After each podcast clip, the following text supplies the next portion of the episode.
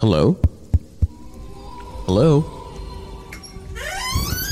Podcast Network Asia.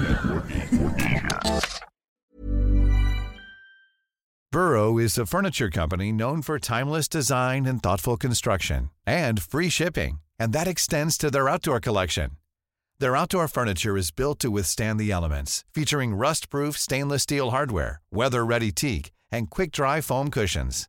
For Memorial Day, get 15% off your Burrow purchase at burrow.com slash ACAST and up to 25% off outdoor. That's up to 25% off outdoor furniture at burrow.com slash ACAST. Hey, I'm Ryan Reynolds. Recently, I asked Mint Mobile's legal team if big wireless companies are allowed to raise prices due to inflation. They said yes. And then when I asked if raising prices technically violates those onerous two-year contracts, they said, what the f*** are you talking about, you insane Hollywood ass?" So to recap, we're cutting the price of Mint Unlimited from $30 a month to just $15 a month. Give it a try at mintmobile.com slash switch. $45 upfront for three months plus taxes and fees. Promo for new customers for limited time. Unlimited more than 40 gigabytes per month. Slows. Full terms at mintmobile.com. Hey, it's Ryan Reynolds, and I'm here with Keith, co-star of my upcoming film, If, only in theaters May 17th. Do you want to tell people the big news? All right, I'll do it. Sign up now and you'll get unlimited for $15 a month in six months of Paramount Plus Essential Plan on us. Mintmobile.com slash switch. Upfront payment of $45 equivalent to $15 per month. Unlimited over 40 gigabytes per month. Face lower speeds. Videos at 480p. Active Mint customers by 531.24 get six months of Paramount Plus Essential Plan. Auto renews after six months. Offer ends May 31st, 2024. Separate Paramount Plus registration required. Terms and conditions apply if rated PG.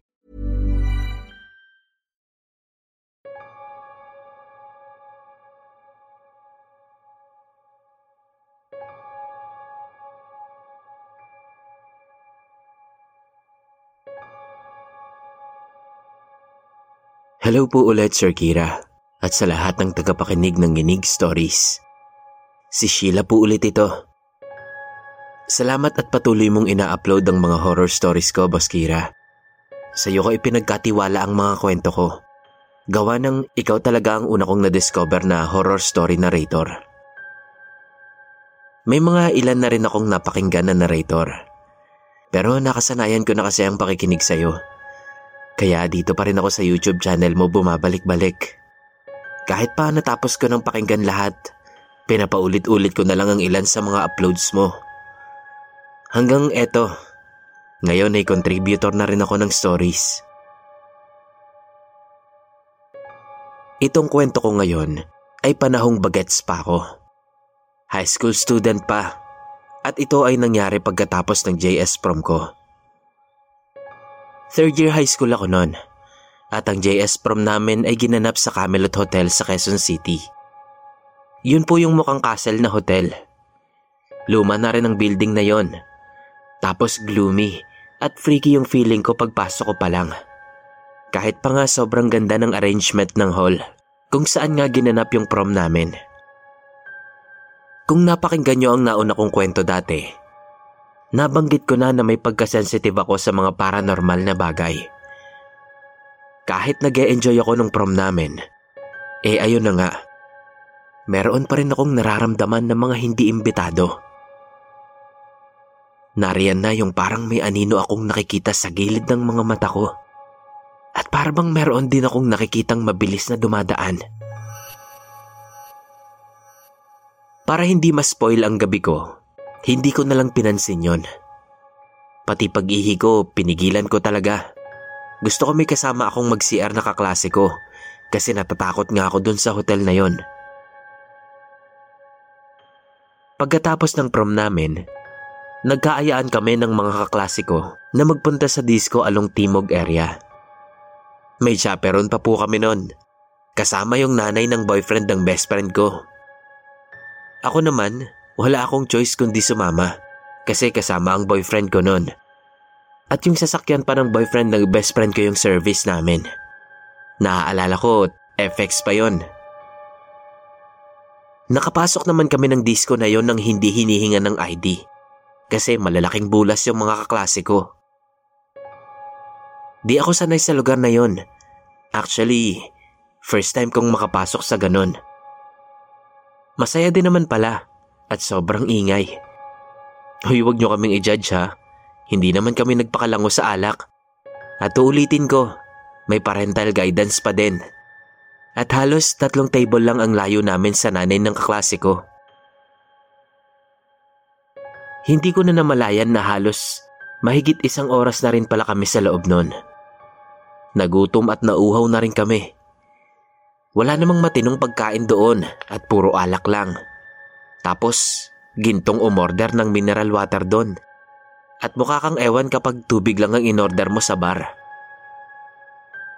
Napagpasyahan namin na lumabas na lang muna para makapaghanap ng convenience store na makakainan.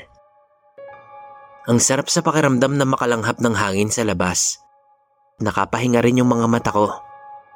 Sumasakit na rin kasi gawa ng patay sindi at pakurap-kurap na ilaw sa loob ng disco bar na yon. Naglakad na kami sa hanay ng mga establishmento doon. Siguro mga tatlo o limang establishmento lang ang layo mula sa pinanggalingan namin. May napansin akong bagong gawang establishment. Yung glass window niya may tape pa na X. Ang tingin ko, parang gagawing wine store o bar yun. Ang dilim sa loob, pero hindi maiwasang mapatingin. Meron akong pakiramdam na parang hinahatak ako papunta ron na para bang may tumatawag sa akin. Nagulat na lang ako nang bigla akong hatakan ng best friend ko. Sabay sabing sa may kanto ay may 7-Eleven daw. So ayun, dumiretso na kami para bumili ng chicha at tubig.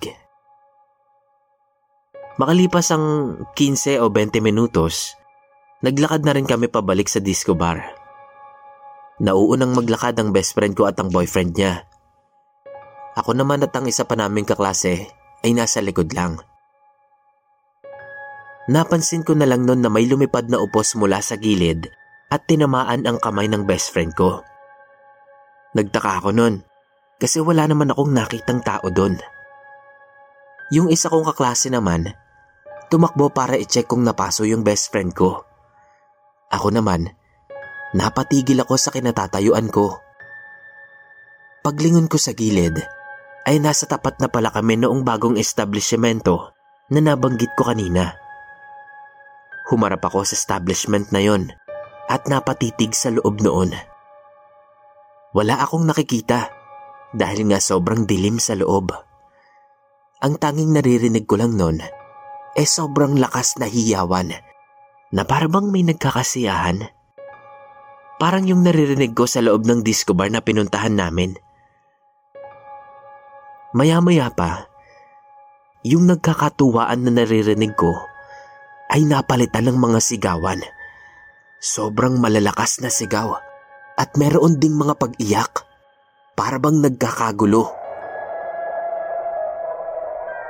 Tapos biglang ang init ng pakiramdam ko. Yun bang parang napapalibutan ako ng apoy? Ang weirdo ng pakiramdam ko na hindi ko maipaliwanag. Bigla akong nahimasmasan nun nang maramdaman kong may dalawang kamay na humawak sa magkabila kong balikat. Sabi na lang ng kaklase ko sa akin nun, Huy, ano bang nangyayari sa'yo? Bakit ka nakutulala at nakaharap dyan sa building na yan? Nag-zone out daw ako at nakatitig lang sa kawalan. Sumagot na lang ako noon ng hindi ko nga alam eh. Halos mag-aalas 12 na rin ata ng gabi noon. Kaya naman nagmamadali na kaming bumalik sa disco bar. Habang naglalakad kami, ikinuwento ko sa kanila yung naramdaman ko.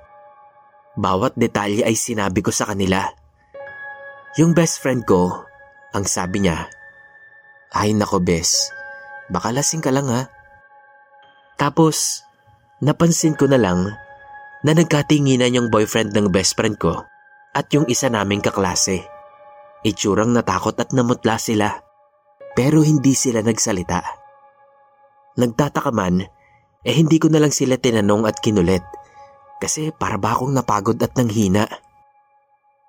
Sabi nila balik na raw kami sa disco, tapos uuwi na rin kami. At ganoon na nga ang nangyari. Pagkatapos nun, nagkita-kita na lang ulit kami sa school nung lunes.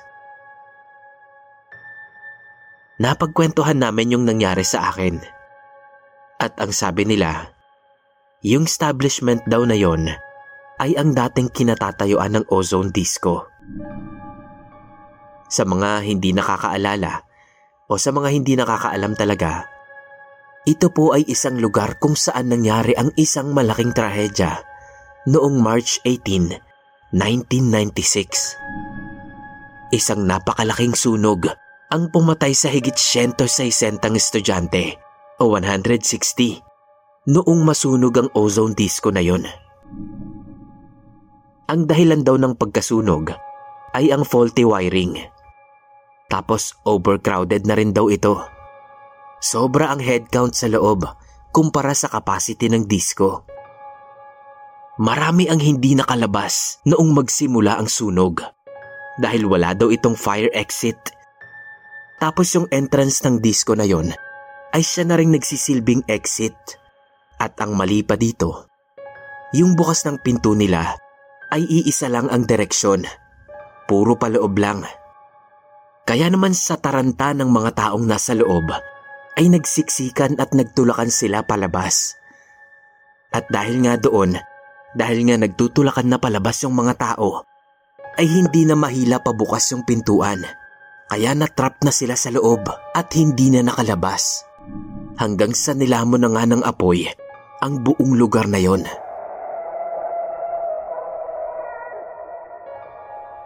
Nang maapula na ang apoy, ay natagpuan ang patong-patong ng mga bangkay ng mga biktima. Lahat sila ay naroon sa may pintuan ng ozone.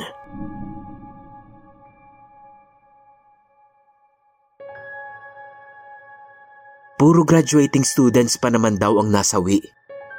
Halong college at high school students na doon napiling i-celebrate ang kanilang nalalapit na pag-graduate at end of school year nila. Maiyak-iyak ako sa takot nang malaman ko ang buong storya. Kasi naaalala ko, napanood ko pa yon sa balita dati. Napadasal talaga ako nun. Ipinagdasal ko ang mga biktima sa pagkasunog ng ozone. Siguro nagparamdam sila sa akin para ipaalala ang nangyari sa kanila. Isa pa, katulad namin silang mga estudyante. Marahil ay mga nagpapaalala na mag-ingat kami para hindi kami matulad sa kanila.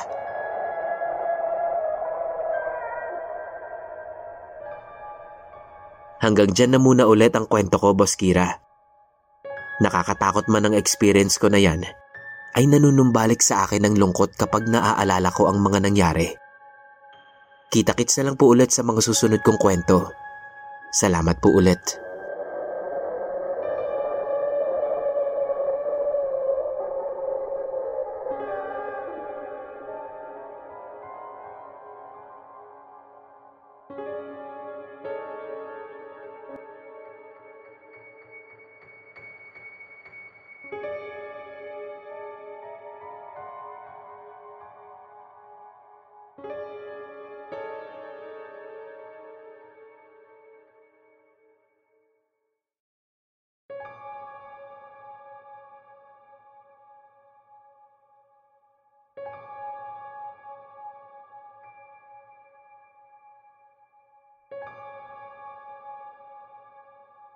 Hi, Boss Kira.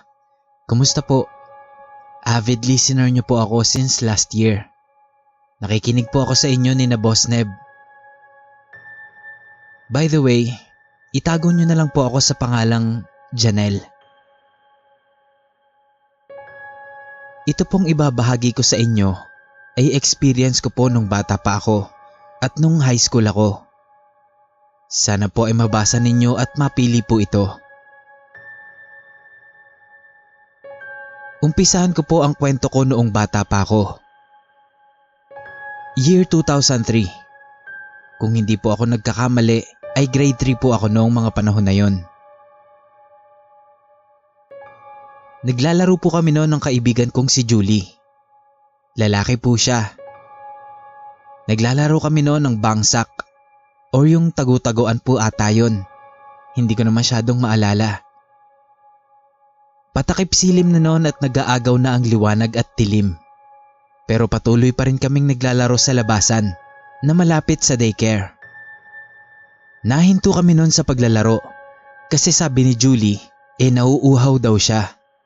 At dahil malayo po ang bahay niya mula sa pinaglalaroan namin, eh sinamahan ko siyang umuwi sa kanila.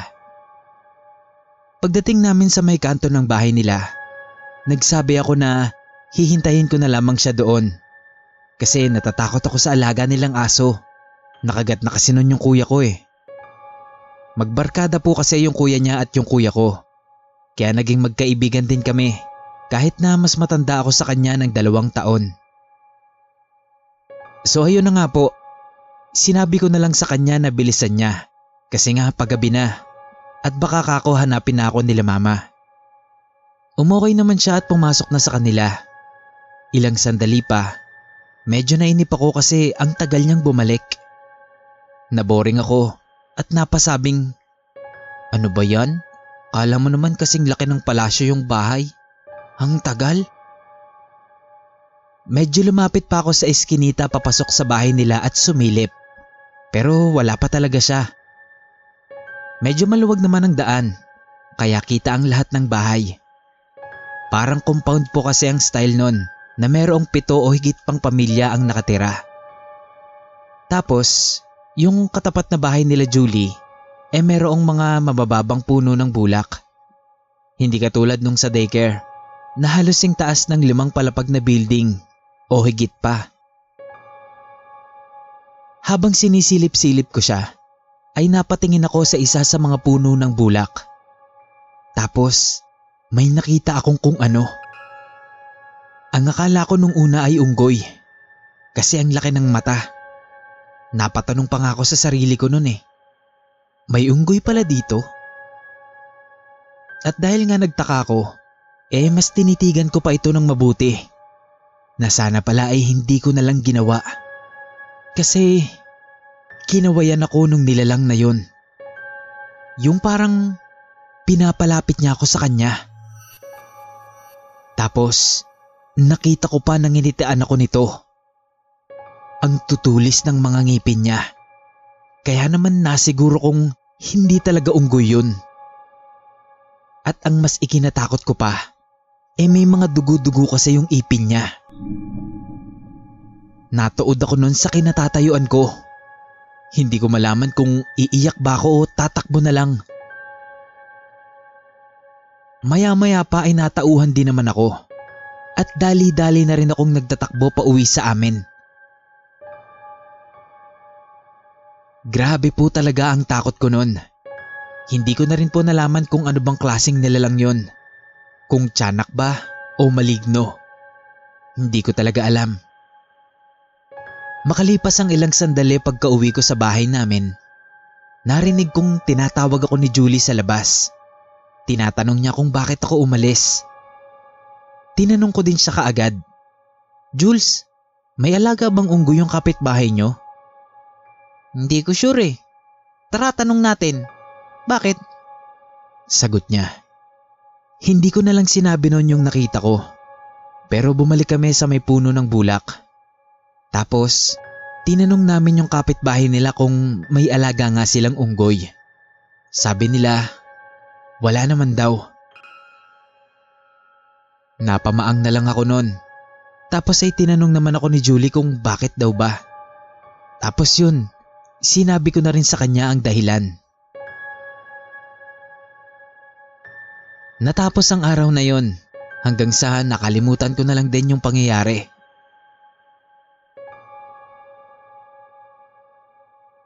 Ilang buwan din yata yung lumipas noon. Yung anak ng kapitbahay nila eh nagkasakit. Ang ganda pa naman ng bata na yon. Nakalimutan ko na lang din yung pangalan. Then, one time, pinaputol nila yung puno ng bulak na maliit kasi tuyot na.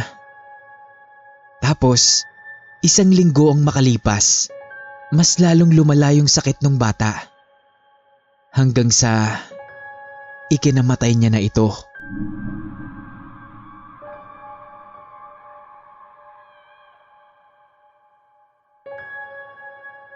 Hindi ako sigurado pero ang una talagang pumasok sa isip ko eh dahil yun sa pagputol nila ng puno ng bulak.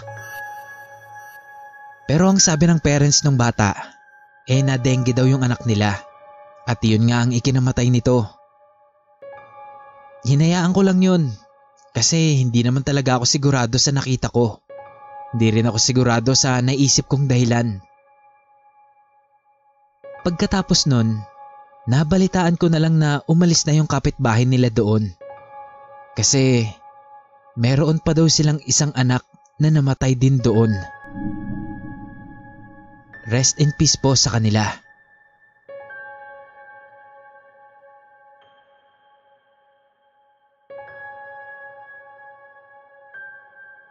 Ito naman pong sunod kong ikukwento eh nangyari noong high school ako.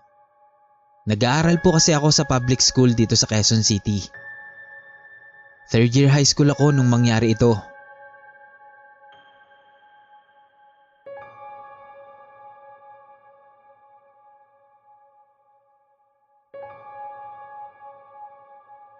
So, high school life. Nakakapag-iihi ka, kailangan may kasama ka.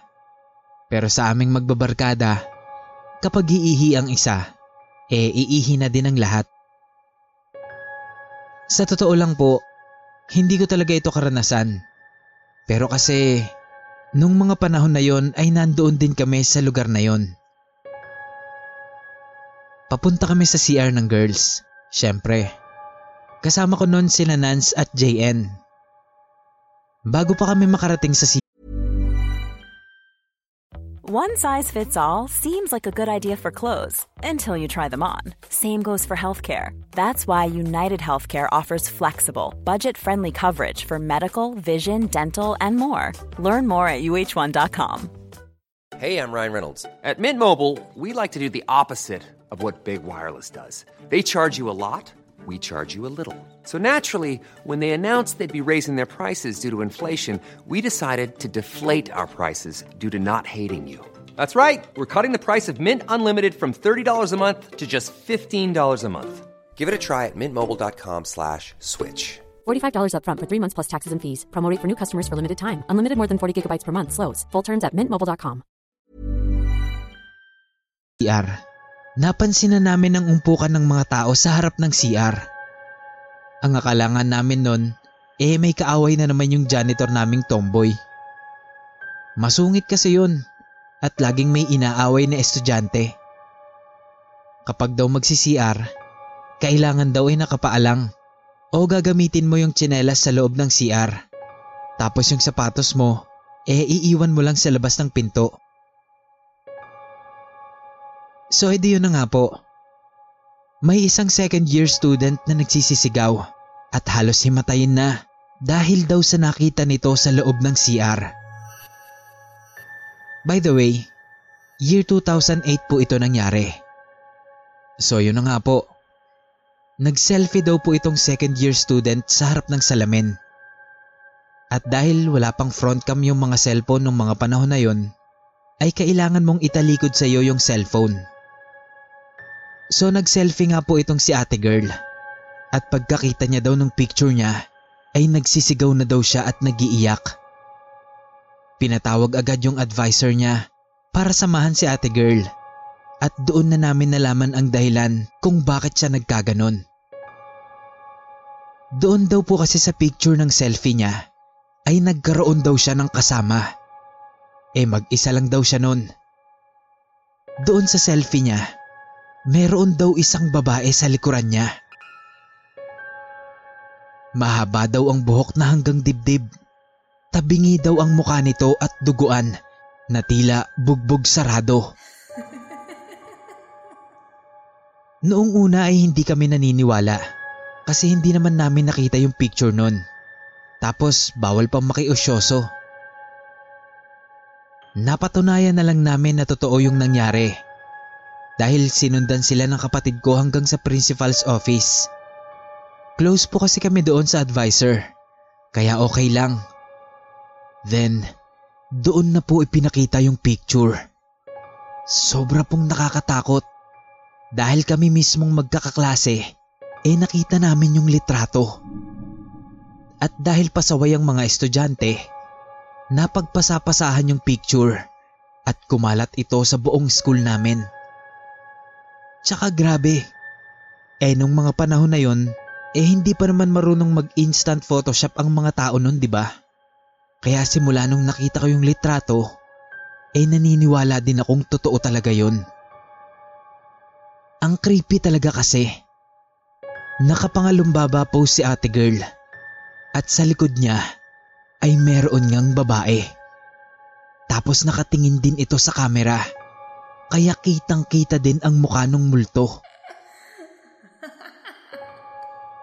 Naipost din ito sa FB noon at nakatagpa ako.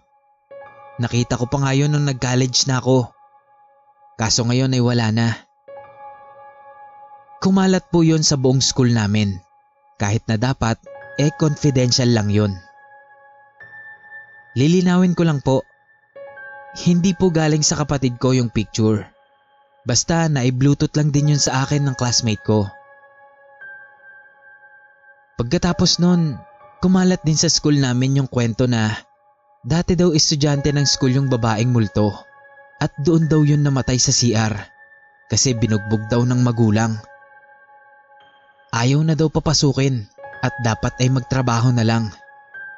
Pero dahil sa kagustuhang mag-aral ng babae, eh lagi siyang nabubugbog ng magulang niya. Hanggang sa namatay na nga siya sa CR na yon.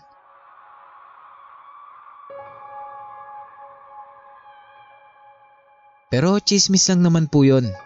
Hindi namin alam kung totoo ba yon o hindi. Basta ang alam namin, totoo talaga yung babae sa picture na mukhang bugbog sarado. Yung estudyante naman po na nakaranas nun, eh hindi na nakapagsalita mula nun. Huminto na rin siya sa pag-aaral kasi nga na-trauma na.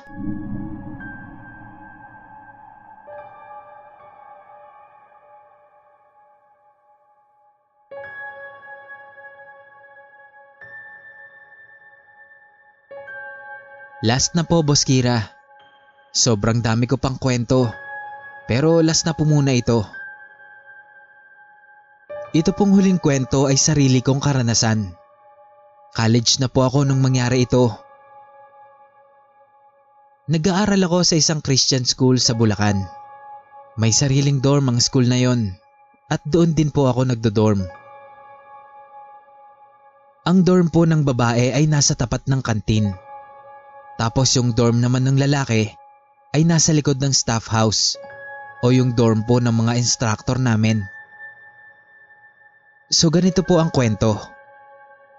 Actually, hindi lang po ako ang naka-experience nito. Pati po yung kapatid ko. At marami pang iba. Madalas daw pong may maka-experience nito tuwing sasapit ang buwan ng Hulyo. Freshman ako noon at walang alam sa mga ganoong ganap sa school. Nasa dorm kami, second floor, at marami po kami sa isang room. Halos nasa labing isa ata kami. Malaki po kasi yung dorm namin na nahahati sa tatlo. Village area ang tawag namin doon sa unang space na makikita sa bungad ng pinto. Compound area naman yung mga space na nasa pagitan ng poste. Ito yung pinakamalawak na space. Tapos yung squatter naman, eh yung nasa malapit sa CR. Malaki po yung room namin. Kasya ang halos 25 na tao. Then yung CR naman po ay may tiglimang shower room at cubicle at isang malaking lababo. So ito na talaga. Nasa kalagitnaan ng July noon nung mangyari ito. 10 o'clock ng gabi. Lights off na kasi 8pm ang curfew doon. Meaning, wala nang estudyante ang pwedeng lumabas ng dorm. Tanging ilaw na lang sa hallway ang dapat na makikita. Isang gabi, nakahiga at nakapikit na ako nun. Double deck ang higaan, tapos nasa taas ang pwesto ko. Nakatalukbong ako ng kumot nun. Di ako makatulog kasi ang galaw-galaw nung nasa ilalim ko. Maya-maya lang, biglang may humatak ng kumot ko. Ano ba yan? Sabi ko pa sa sarili ko. Hindi ko inisip noon na baka may nantitrip. Naisip ko baka hindi lang sinasadya na mahila yung kumot ko. Kaya naman hindi ko ito binigyan ng pansin. Hanggang sa ilang minuto ang lumipas, nakarinig ako ng mga kalampagan sa CR. Yung parang may nagwawala, tapos ihinahagis yung timba at palanggana. Di ko lang ulit pinansin yun kasi baka kako may naglalaba lang. Ilang saglit pa, may narinig naman akong may nagwawalis-walis. Nagtaka na ako kasi walis tingting yung gamit. Tapos dinig na dinig ko. Eh medyo malayo pa ako kasi nasa compound area ako. Samantalang sa squatter malapit yung CR. Tapos maya maya, parang may nagbubukas ng pinto namin. Kasabay nito ay ang langit ngita ng mga bintana. Takang-taka ako sa mga ingay na yon. Kaya naman mula sa pagkakatalakbong ko, eh sinilip ko kung ano yung maingay na yon. Pero wala akong nakitang taong gising. Nung mapatingin ako sa drawing table, nakita ko yung mga pen na gumagalaw. Paikot-ikot. Grabe lang yung takot ko nun. Tinitigan ko pang mabuti kung tama ba yung nakikita ko. Kasi baka mamaya, eh nag imagine lang pala ako. Pero hindi. Totoo po talaga na may gumagalaw sa mga pen. Hanggang sa nakarinig na rin ako ng mga pag-uusap. Dinig na dinig ko yung mga usapan. Pero wala akong naiintindihan. Wala talaga akong maintindihan nun. Kahit napakiramdam ko, eh nasa tapat lang sila ng tenga ko. Hindi ko na alam kung paano akong matutulog nun. Basta pumikit na lang ako at nagtalokbong. Hanggang sa hindi ko namalayan na nakatulog na lang din ako. Pagising ko kinabukasan, nakita ko yung mga kadormate ko na mugturin yung mga mata at para bang puyat din. Tapos tinanong ko sila dahil malapit lang naman sila sa akin at magkakatapat lang din naman kami ng bed. Ang ingay kagabi. Sino ba yung mga nagkukwentuhan pa? Di ako nakatulog ah. Tapos yung naglalaba. Grabe naman yun. Parang may galit. Matapos kong sabihin yun, nagkatinginan sila. Sabi nila, Hala ate, nadinig ko din yun. Akala ko din may naglilinis ng CR. Narinig niyo yun? Ako din eh. Pagpapatuloy ng usapan namin. Hanggang sa nagsalita na yung dorm dean namin. Huwag niyo nang pag-usapan yan. Mag-pray kayo bago matulog. Kung ano-ano ang iniisip at naririnig nyo. Matapos yun, eh nalaman ko na nga ang kwento na every month of July nga daw, eh nangyayari yung ganun. Isang araw, nagpabunot ng ngipin yung isa naming kadorm. Hindi na siya nakapasok nung araw na yon kasi namamaga yung binunutan sa kanya. Kinagabihan nun, pabangon-bangon siya sa higaan niya sa taas. Kaya tinanong namin siya kasi patingin-tingin din siya sa paanan namin nun. Di, bakit? By the way, tabi-tabi na po pala yung bed namin ito dahil nga, dahil na rin sa takot namin. Sabi niya, may bata. Bakit may bata dito? Ang kulit eh. Kanina pa kalabit ng kalabit. Sabi niya, and shit talaga boss Kira. Sigawan kami nun sa sobrang takot.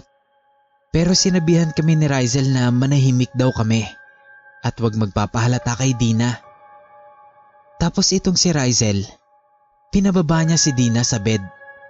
Pinahiga niya sa isang higaan nakatapat lang din ng sa amin. Sinabi pa niya na bantayan daw namin si Dina. Kasi daw, alam niya na ang mangyayari. Nung tinanong naman namin siya kung bakit, ang sabi niya lang, basta bantayan na lang daw namin kasi may umaali-aligid daw kay Dina na hindi kaaya-aya. So kahit nagtataka, eh sumunod naman kami. Maya-maya pa, tumayo si Dina at pumunta malapit sa CR. Tinanong namin siya kung saan siya pupunta.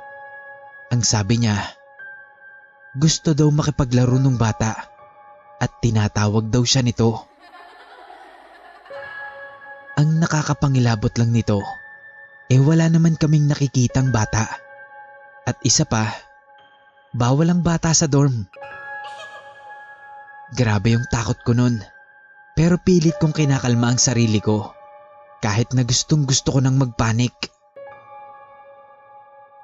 Habang binabantayan namin si Dina, hindi naman mapakali si Rizel.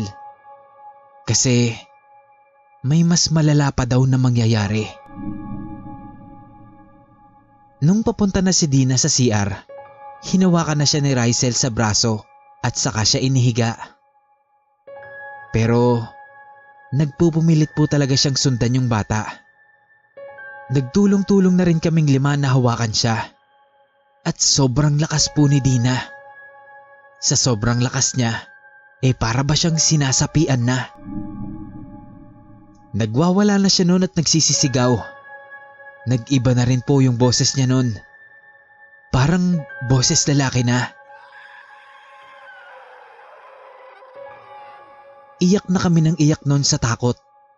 Tapos ang malala pa doon, eh nung makawala siya sa pagkakahawak namin. At kasabay nun ay ang pagkamatay ng lahat ng ilaw sa buong school. As in, total blackout po talaga.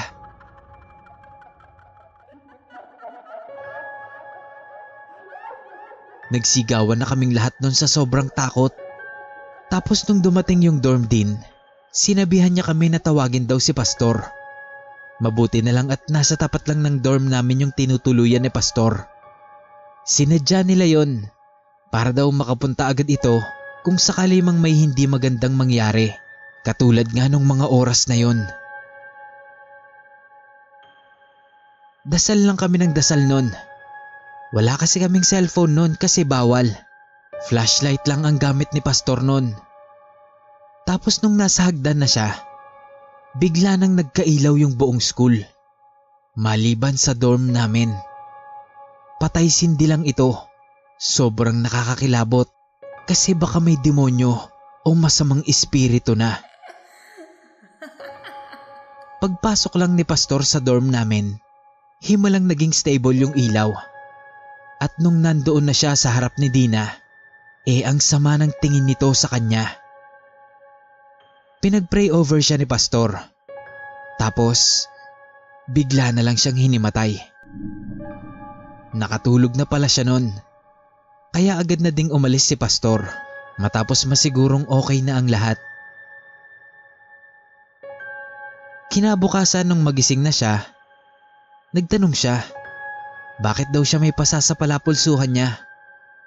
Tinanong niya rin kung anong nangyari sa kanya. Wala ni isa man sa amin ang nagsalita. Walang nagsabi kung ano talaga ang nangyari sa kanya. Sinabi na lang namin nun sa kanya na pinagtulungan namin siyang ibaba para mabantayan siya ng maayos kasi nilalagnat siya.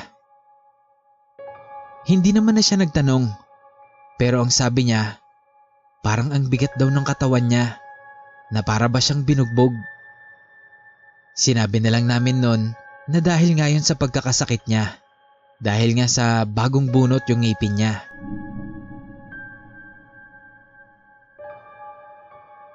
At ayun nga po Boskira ang mga pangyayari na hinding hindi ko na malilimutan sa buong buhay ko.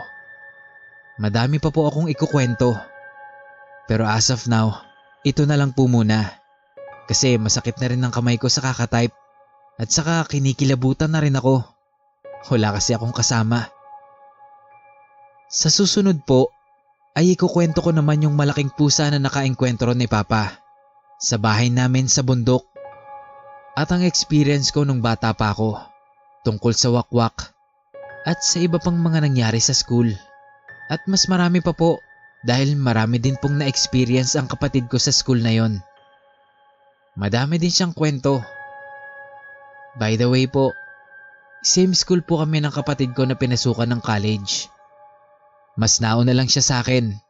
Nakagraduate na siya noon nung pumasok ako sa school. At ngayon po, eh graduate na din ako. Four years na po akong graduate. Hindi naman po haunted yung school na yon. Sadyang may mga pagpaparamdam lang talaga ang nagaganap. Masaya at magaling po ang pagtuturo sa school namin na yon. Blessed din po ako dahil mas naging malapit ako sa Panginoon dahil nga sa mga nangyari sa akin. Christian school po yun, kaya pinuspos kami sa prayers ng mga staff at instructors namin. Kaya nalampasan din namin ang homesick at takot sa mga bagay-bagay dahil sa mga gabay nila. Maraming salamat po Boss Kira. More blessing po and God bless us all.